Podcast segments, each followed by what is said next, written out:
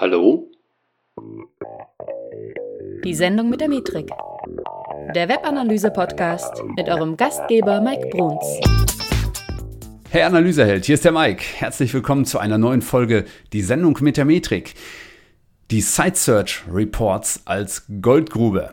Also, heute geht es um eine der, finde ich zumindest, meist unterschätzten Funktionen in Google Analytics und in anderen Tools, die das messen, nämlich die Site Search Funktionen. Ich möchte dir ein paar Tipps mit auf den Weg geben, was du daraus machen kannst.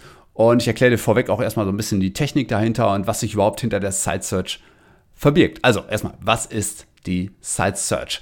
Stell dir vor, du kommst auf eine Website und äh, findest dich nicht wirklich zurecht oder suchst irgendetwas Bestimmtes und viele Websites bieten eben eine Suchfunktion an, ne, hinter einer Lupe oder in so einem Suchfeld ähm, oder es poppt eine Maske auf und du kannst irgendwas suchen, was auch immer. So, dort gibst du eben dein Suchwort ein und dann gibt es eine Suchergebnisseite. Und genau diese Dinge kann man in Google Analytics etwa tracken. Ja, das ist gar nicht so schwer. Die Einrichtung geht relativ einfach. Das Einzige, was du tun musst, in Google Analytics zum Beispiel, du musst einen Suchparameter eingeben, der die der dir das Suchwort quasi definiert. Und mh, diesen Suchparameter, den findest du bei vielen Websites sehr, sehr einfach heraus. Du musst nämlich einfach eine Suche tätigen und mal schauen, ob sich in der URL oben, also in dem, in dem Browserfenster oben, ob sich dieser Suchbegriff irgendwie niederschlägt. Meistens ist dann irgendwie so etwas wie ein Suchparameter, der hinter einem Fragezeichen steht, also Fragezeichen Q oder Q wie Query für Suchanfrage oder äh, Fragezeichen S für Suchbegriff oder was auch immer. Wirst du also so relativ schnell rausfinden. Vor allen Dingen bei Blogs ist es relativ simpel. Ähm, es gibt auch andere Möglichkeiten außer Parametern, zum Beispiel wenn dieser Suchbegriff in Ordnern zu finden ist. Das ist aber technisch ein bisschen anspruchsvoller. Deswegen erkläre ich dir nur mal eben, wie das hier mit dem Suchparameter geht. Meinetwegen S oder Q oder Search oder wie auch immer der heißt. Du musst dann nämlich auf Datenansichtsebene in Google Analytics kannst du sagen, was ist denn der Suchparameter? Ja, und fortan äh, wird nämlich von Analytics dann immer getrackt, wenn eine Suche getätigt wurde. Das heißt, du gibst einfach nur den Parameter ein, meinetwegen S, in diese Datenansichtseinstellung und fortan wird Analytics dir sagen, hey, welche Suchbegriffe haben die Nutzer hier bei dir eingegeben und möglicherweise dann eben auch zu einem Ergebnis gefunden. So, ähm, wie gesagt, es gibt mehr Möglichkeiten als nur über diese Parameter. Das ist aber technisch ein bisschen anspruchsvoller und führt etwas weit hier für dieses Audioformat. Also, neben dem Suchbegriff kannst du auch noch eine sogenannte Suchkategorie erfassen. Das heißt, wenn du jetzt verschiedene Arten Suche hast auf deiner Seite, meinetwegen du hast in der Top-Navigation eine Suche, du hast rechts irgendwie in deiner Seitenleiste noch eine Suche, du hast vielleicht eine ähnliche Produktesuche äh, oder was auch immer. Ähm, und diese Suchkategorie bildet sich vielleicht ebenfalls in einem Parameter ab in der URL, dann ist auch das möglich, den mitzutracken und diesen Parameter mit anzugeben. Und das solltest du auch dringend tun, weil, also wie schon in der Überschrift, ich halte das für eine Goldgrube. Was wird dann in der Folge gezeigt? Du findest die Ergebnisse aus diesem Tracking dann im Menü Verhalten, ja, und dort findest du ein Untermenü Site Search. Und was du dort findest, ähm, halte ich für sehr wertvoll. Hoppsa, jetzt stoße ich ans Mikro.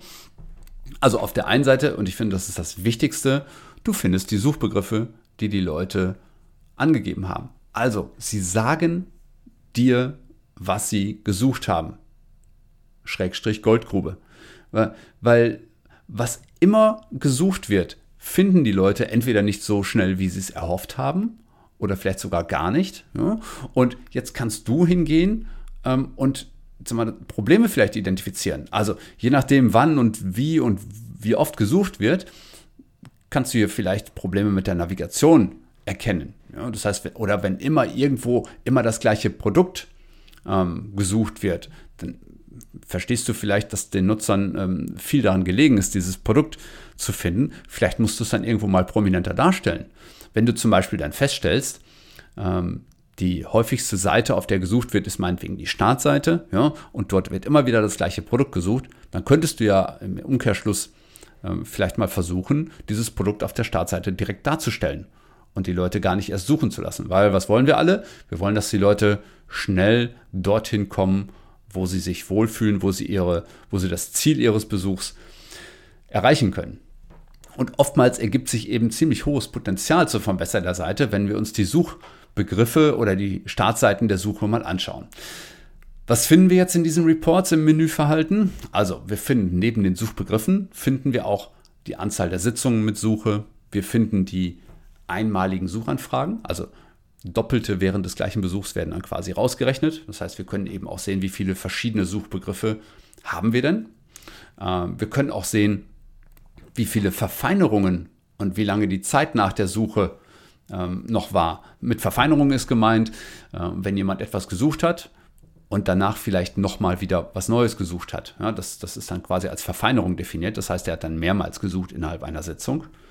Und es wird auch getrackt, wie die Zeit nach der Suche äh, war. Das heißt, wie lange waren die Leute danach noch auf der, auf der Website. Das äh, ist natürlich eine sehr ungenaue, eine sehr ungenaue Betrachtung, weil ja, ihr wisst aus äh, vergangenen Folgen, die letzte Seite einer Sitzung wird ja nicht mit in die Zeit quasi eingerechnet, die ihr da habt.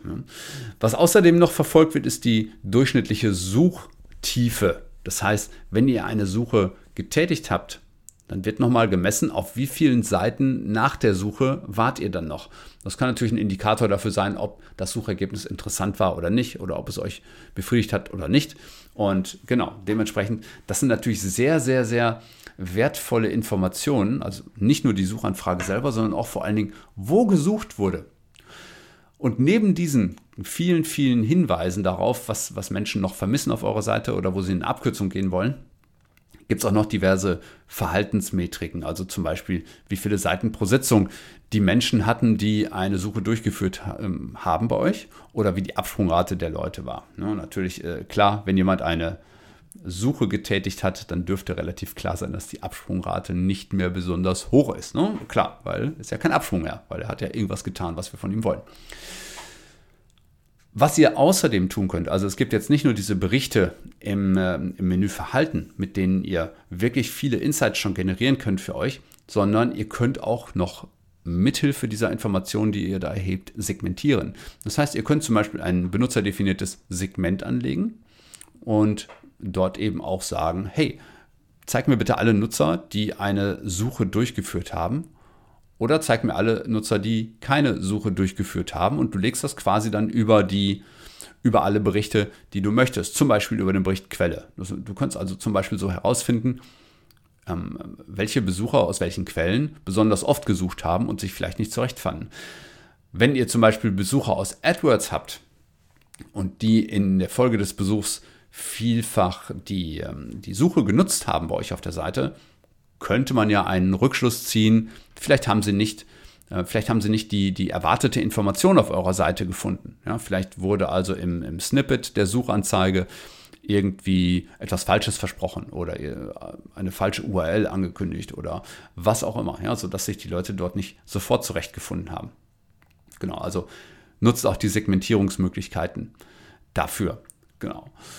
Ja, das war es eigentlich fast schon. Ein kleines Fun-Fact noch. Also, wer sich in diese Berichte etwas, ähm, etwas tiefer eingräbt, der wird nämlich irgendwann auch in, in dem Bericht Übersicht sein von Site Search. Ja? Und in der Übersicht kannst du auch die Startseite ähm, der Seitensuche dir anschauen. Und normalerweise würden wir da erwarten, äh, was ist die erste Seite einer Suche? Ja, keine Ahnung. Auf jeden Fall eine funktionierende Seite würden wir jetzt vermuten. Aber dort findest du mitunter auch einen Eintrag, der heißt Entrance.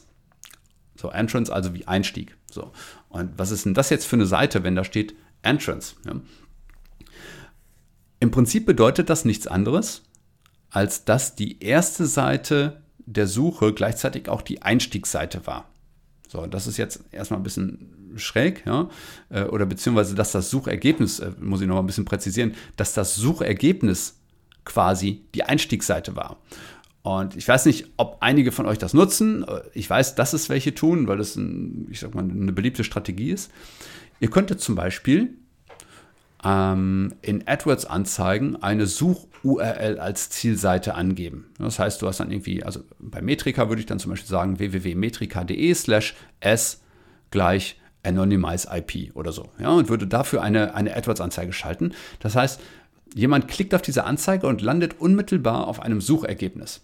Und genau das ist damit gemeint. Also wenn ihr irgendwo Entrance seht als Startseite der Suche, dann ist das auch dann ist die Suchergebnisseite die erste Seite des Besuchs gewesen. Ja? Also das wird euch möglicherweise dabei mal über den Weg laufen.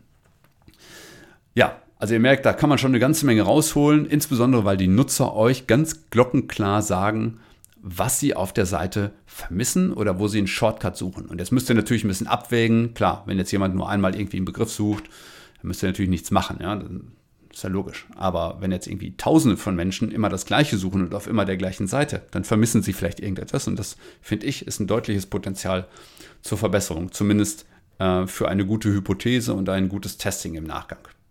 Okay, das war es eigentlich schon, was ich sagen wollte. Ähm, schau doch mal wieder bei uns in der Facebook-Gruppe vorbei, Digital- und Webanalysehelden. Schau mal rum, ähm, da gibt es immer was zu tun und immer äh, kluge Leute, die kluge Fragen stellen und kluge Leute, die äh, darauf antworten. Ich habe mich da jetzt mal einfach mit eingeschlossen. Ich weiß nicht, ob das passt. Keine Ahnung, aber das müsst ihr entscheiden. Schaut auf jeden Fall mal rum. Ähm, ist kostenlos und mittlerweile irgendwie so knapp 200 Leute, äh, die da Spaß haben an Webanalyse und ähm, würde mich freuen, dich da auch begrüßen zu können. Ja, und ansonsten sage ich bis nächste Woche und macht's gut.